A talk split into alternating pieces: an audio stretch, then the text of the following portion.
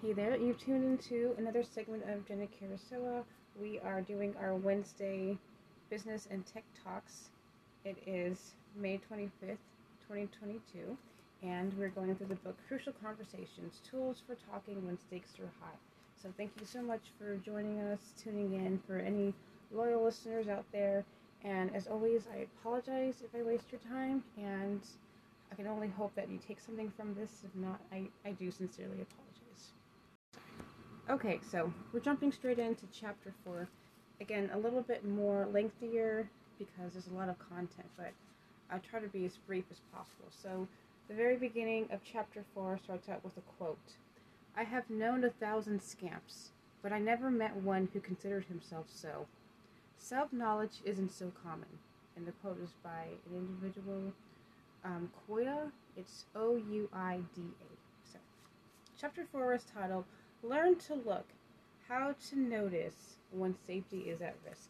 And when we're regarding, well, the authors are talking about safety in conversation. And this is the best construct of human nature when you are in a setting where um, you can have a conversation without the fear or threat of um, physical violence. So I have to take this section very slowly and be very, very cautious and very, very tentative as I go over these details. Again, this isn't designed for the um, availability or, or the the environment for a conversation to be held, usually professional setting, within proximity to close loved ones that you can trust. So please use discernment with these type of discussions. If you need support, if you need counseling, if you need um, a third party, you know, pastor, minister, a chaplain, someone else to, to go with you in a conversation like this, I would encourage you to do that for um, everyone's physical, mental, and well being. So, for this discussion, though, the major talking points we're going to be going over is um, knowing when something is safe, a conversation, or when it's becoming unhealthy. There is the um, silence and violence as well. And when we talk about violence, it's not physical. It's the the emotional, the trauma, or the tearing of the brain. So we'll go into a little bit more detail here. So to give you more understanding of what we talk about when we say um, violence and keeping things safe, we like to keep things safe. That's the objective. Okay, so again, jumping straight, I'm just going to go over my notes because this is a pretty lengthy discussion. So first, I recommend is what are we, what to look for, and to look for the cues when the conversation is becoming unhealthy, and you have to do this process called dual processing. It's you essentially are able to conduct yourself in the conversation, still look outside and see what else is going on outside of the emotional feelings that you're experiencing. And there's three basic concepts like again, notice when a moment of conversation becomes crucial, signs a person feels unsafe, and learning your style and recognizing it. So, signs that a person feels unsafe. Those usually, um, the response that the authors give is they usually are, they respond um, in anger, they are controlling, they try to push their point across to you or their opinion, you know, in different subtle ways, not necessarily yelling, but they're very um, convincing and pushing a point and then sometimes people completely shut down. They're fearful. They they're quiet. They don't. They're not. Nothing's getting solved, or they're avoiding the situation, and it's furthering damage to whatever consi- you know the condition is that has brought up the crucial conversation. So those are two extremes. We also look at how do you look for problems. Um, they say that you really have to re- reprogram your mind once you when you first pick up on like, hey, I'm my heart's racing or my voice getting heightened or heightened. When you first realize those symptoms, that's when you need to reprogram your mind, notice physical changes, heart racing, blurred vision, um, and then go back to when in past chapters we talked about the start with heart. What is it that you're trying to accomplish for yourself and entire relationship? And um, again, look for the safety signs that people are afraid. Sometimes it can be um, the person's getting louder, they're starting to attack your character. If they don't feel that their idea is being heard, they're going to defend their idea a lot more, or they're going to just be quiet and not give any ideas.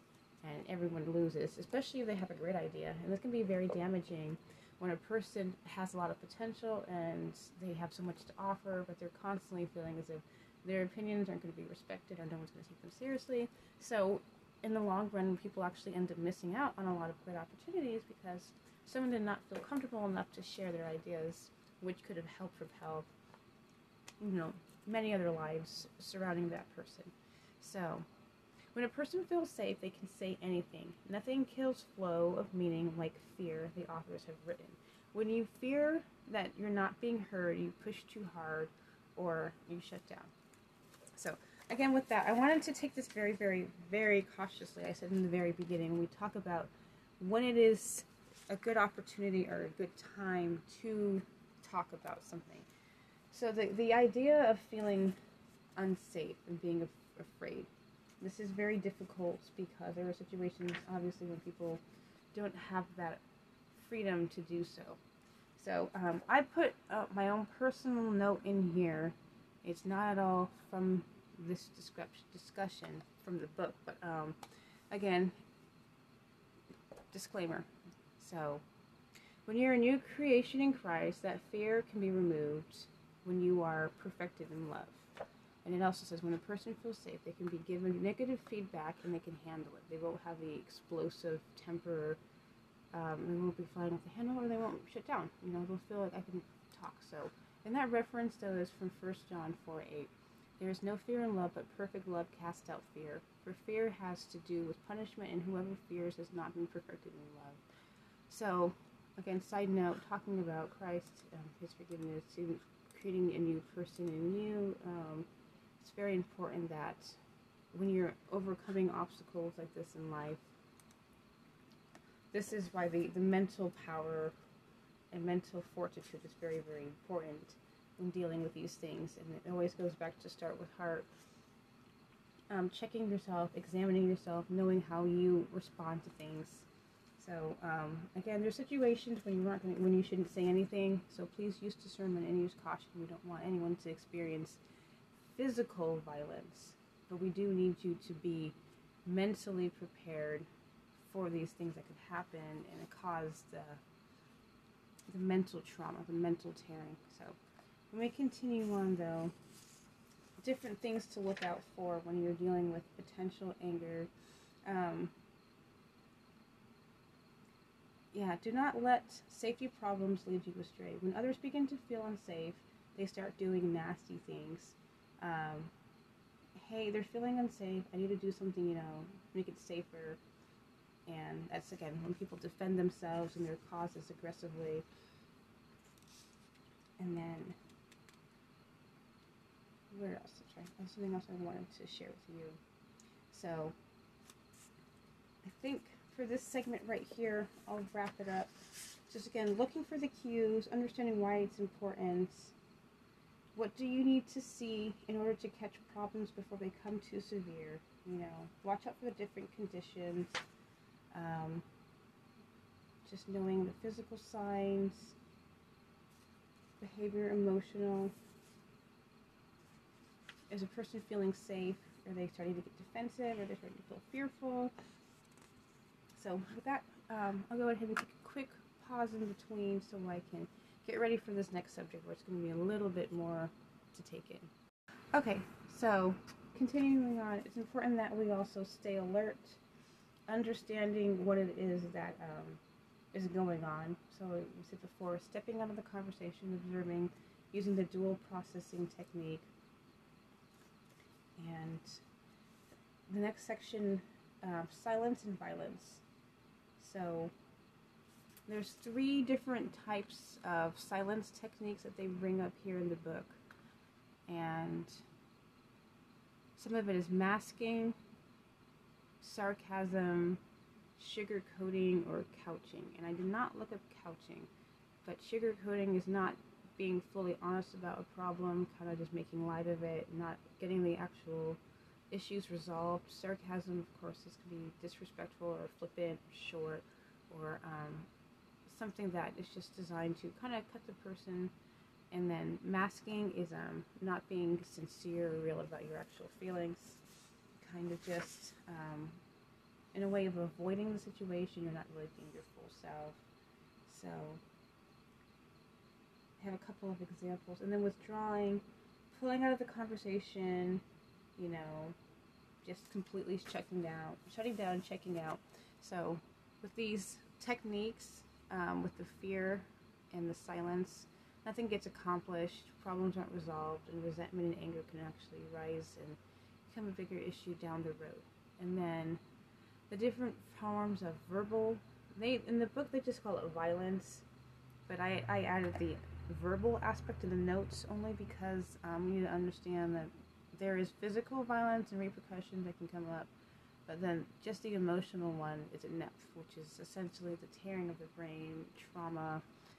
Um, so with this one's a little bit more aggressive, the controlling, domineering the conversation.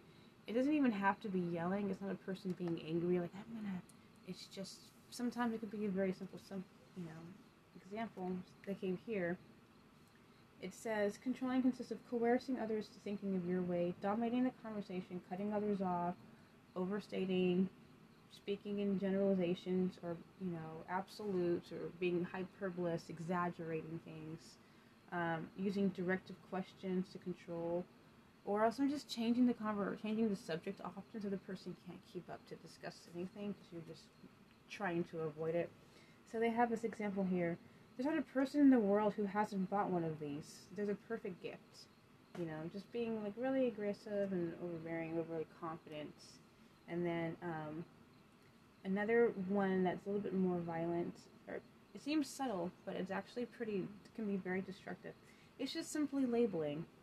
Putting a label on people or ideas so we can dismiss them under a general stereotype or category, which is pretty much an, an easier form of like dismissing or not giving any credit to someone because it's just easier to just throw them in a category and say, yeah, you don't have to think about it any further.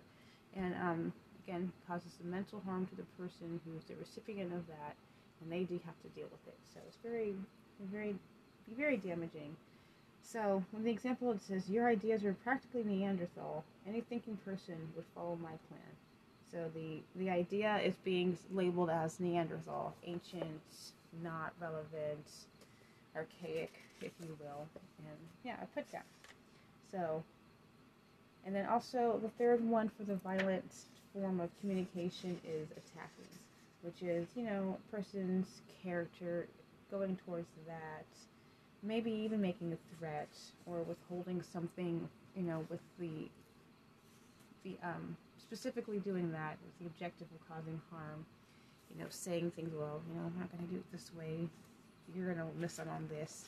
So, the last section that they have here is like, look for your style under stress. There's different ways to determine, you know, how you respond to anger. The quizzes in the book, so if you're interested in getting a copy, you can take it. I have personally have not. They have an online way of measuring, which is they said is easier. So some of the questions that they ask, true or false, I have put off returning phone calls or emails because I simply didn't want to deal with the person who sent them. Or number six, when I've got something tough to bring up, sometimes I offer weak or insecure compliments to soften the blow. When others make points that seem stupid to me, I sometimes let them know without holding back at all. Okay, question 11. Sometimes when things get heated, I move from arguing against other points to saying things that might hurt them personally a lot of questions. I'm going to jump to question 30. When others hesitate to share their views, I do whatever I can to make it safe for them to speak honestly. So, that sounds pretty accurate for me. And the last one is um, I get frustrated sometimes at how long it takes for groups of people to make decisions because too many people are involved. So that's a good question to ask. So I'm going to just jump back really fast. Um, um, a little golden nugget, as some people like to call it.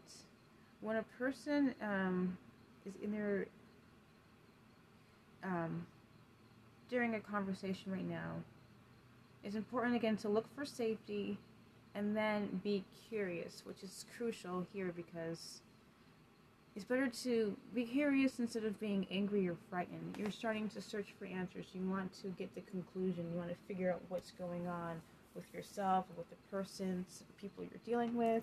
So be curious as opposed to angry and frightened. And honestly, that's kind of how I've been able to cope with so many problems in life. Is instead of me staying with my feelings, feeling uncomfortable, mad, angry, or sad, depressed, I did more research. I got into it. I'm like, why am I feeling this way? And I intentionally went out of my way to not feel a certain way until I understood and got clarity. And it was a process, but totally worth it. And also the fear aspect, um, being able to talk and not worry about the repercussions. It's been um, a journey. It's been a process, and it's not going to be the same for every person. And probably in some situations may not be wise to do so. But know that um, there is healing. There is power. Definitely in the power of Christ to um, overcome these obstacles and hurdles, whether it be emotional, physical, or spiritual challenges that's keeping um, a conversation from happening and from having it in a, a, safe environment where people can feel comfortable to express their ideas. So let me go ahead and get ready for the conclusion and give me a moment. Okay, so let's just go ahead and just jump straight to the conclusion. Some things to look out for. Sorry, Quiz over here. So, to break from this insidious cycle, learn to look, the authors say. So, I have a couple of bullet points here. Um, look content and conditions for when things become crucial. Look out for safety problems to see if others are moving towards silence or violence, and for outbreaks of your style under stress. So, little, a little bit more detail here. You're going to talk about the score. You want to take the quiz. So, the importance of feeling comfortable and safe. You can get a lot more information out of someone you know, if they believe that the person had their best interests in mind, if um, their feelings are respected, other person's opinion, you felt safe receiving feedback, someone that you were engaging with, you trusted, um, and their motives and their ability, you didn't need to defend yourself. This is where you know conversation is in product productivity thrives when the flow of exchanging of ideas is um, is able to continue. So it says the downsides of feeling unsafe is you go blind, you can't think, um, you're pretty much in you know fight or flight survival mode. Your peripheral vision is kind of actually narrows, and when you are feeling threatened, you scarcely can see beyond what's right in front of you. So it's very very again important that a person can feel safe in their mind and this is one of the reasons why I wanted to take this very, very cautiously too, is because if you have a person who has been has who has endured past abuse and severe trauma, people taking advantage of them, lying to them perpetually, and you are expecting to have a conversation with them, you have to realize that though the external may look great, a person may be carrying themselves well, they may be having, you know, the nice suit or dress or whatever ensemble they're wearing. They may have the perfect appearance hey, I got this together, but when you actually try to talk with them and try to get any information out of them and they're shutting down and they're quiet or they're trying to defend their position or push their point aggressively, those are indications that a person is not feeling safe. And again, I'm saying earlier in a different segment, it might be wise to, to, get a third person in there to get a counselor, a doctor, a pastor, a chaplain, spiritual guide, leader, life coach, you know, someone, a third person in there, if this conversation could potentially lead to physical violence, or if um, the person is unable to get out of an emotional, mental constraint where they can't even think to get past this point. Because um, there's so many things that could cause a person to get locked up in a men- an emotional fear. Where again, this is not from the book. Sorry, I have to say, these this now, this is my tidbit, my my information. I'm trying to, to, to contribute to this. Why I do these discussions is because it's great that we can have these books here and to get information out and how to live our lives more effectively and productively with love, peace, and unity, and all that good stuff. But let's be real, like, not every person is going to feel as safe as they need to in order to get their ideas out there, to get their voices heard. And if you're dealing with a person who's very, very aggressive and angry, this might be like, hey, you know, they don't feel very comfortable. And it's not that they're angry or mad. It actually could just be genuinely they're, legit like afraid. They don't want their ideas to be rejected. They don't want to get turned down. They don't want to hear another no. They're you know have been told too many times, and now they just they're just the way that they are and you the person receiving this needs to be able to that's why the book is here to see past that and create an environment where the person wants to open and discuss and feels comfortable and safe and can trust you. So that is why we go through this. We especially why i'm so adamant about learning more about these techniques. So and also I wanted to say that one of the expressions or terms I use, it's a form of social first aid. Watching for the moment a conversation starts turning unhealthy. And for myself included, you know, I've read this book before in the past. Um, this book came out and let me get the the copyright date. The original copyright date was in 2002. So I do recall reading this book probably 2005, 2000, between 2005 and 2008.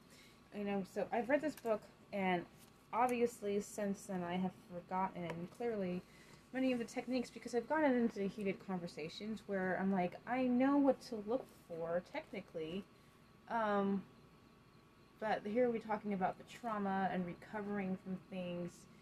You know, in the perfect world, we would be, hey, you know what, I'm getting a little bit mad. Let me just tone it down a little bit. Like, doesn't always happen. So we need to understand when we're engaging with people that there's a lot more going on beneath the layers. When we talk about violence, it's not necessarily the physical, the emotional tearing of the brain, whether it's like a paper cut worth or someone just stabbed you in the head. There, there is still damage, whether it's a little bit here, because believe it or not, a paper cut, if it's not healed right, I mean, these things can, it's still a cut. It can get infected and it can cause problems in your body if it's not handled or treated, you know, correctly. It's not, if it's not given the right first aid. Little small cuts can cause bigger problems. So when we sit here in the books, the authors use the term violence in conversation. We need to be really very. At first, I was like, well, that's kind of an extreme way of putting it, but I'm like, no, we really need to consider that if a person is going through emotional abuse and they don't feel safe and they're constantly being put down and attacked and cut down for whatever reason, it's going to affect the, their brain in the way that they handle other conversations with people. And if they, again, they don't feel safe, or trusted, if their eyes aren't, ideas aren't respected or received, in the long run, it could end up being physical violence. So we need to very take this very, very cautiously, and every conversation needs to be taken with caution, like with a lot more respect. And I'm going to add another one of my personal notes, nothing to do with the book, at least not that I've read so far. But there was a time where, like, if you wanted to call someone on the phone, if you were having an argument, you know, we had the pay phones for a while. Before that, you know, you had to call the operator. And today we've got text messages, instant messaging, phone calls, cell phones, so many different ways to connect with people. Talk to Alexa and have her send a message for you. And the thing is, though, we're not really stopping to think about what we're actually saying before it comes out. We're not really sitting with the emotions and feelings, and we're so quick to, like, I'm just going to jump into this or speak this or say that so as a result, I think this is part of the reasons why it's so difficult for someone to stop and realize what's actually going on, to step out and to see what's happening why they're getting so upset. So just wanted to bring up those different side notes, completely um, not in the original outline, but felt noteworthy to share that the, the importance of really understanding where you're coming from each person and um, the people that we're encountering, where they're coming from. We need to be able to recognize is the environment safe? is the conversation healthy? Are the, are the ideas flowing? Are people getting defensive or are they shutting down? What's going on? Why is this happening? What can I do to step out of it and redirect the conversation so that we can get our goals accomplished, which is to have a healthy flow of dialogue, uninterrupted, where everyone can speak freely without feeling like their lives, like their ideas aren't being heard or they're going to get shut down or their needs aren't being met. So, like I said earlier, you've been listening to that girl, Jenna Kurosawa. I'm using Anchor FM. Um, I also have my new website, yourpresentreality.com, as well as um, Google's Blogspot, where I have um, the outline of this podcast. And I'll be hopping on Twitter, not Twitter, sorry, hopping on TikTok to do a couple of three minute videos. So I appreciate any person who's listening to this or watching it who's ever skimmed through the outline, any followers out there, definitely appreciate the feedback, support. And if you want more content, definitely please um, like and subscribe. And any ideas are appreciated. And yeah, with that, I apologize as always if I've wasted your time. And God's peace. Thank you so much for tuning in.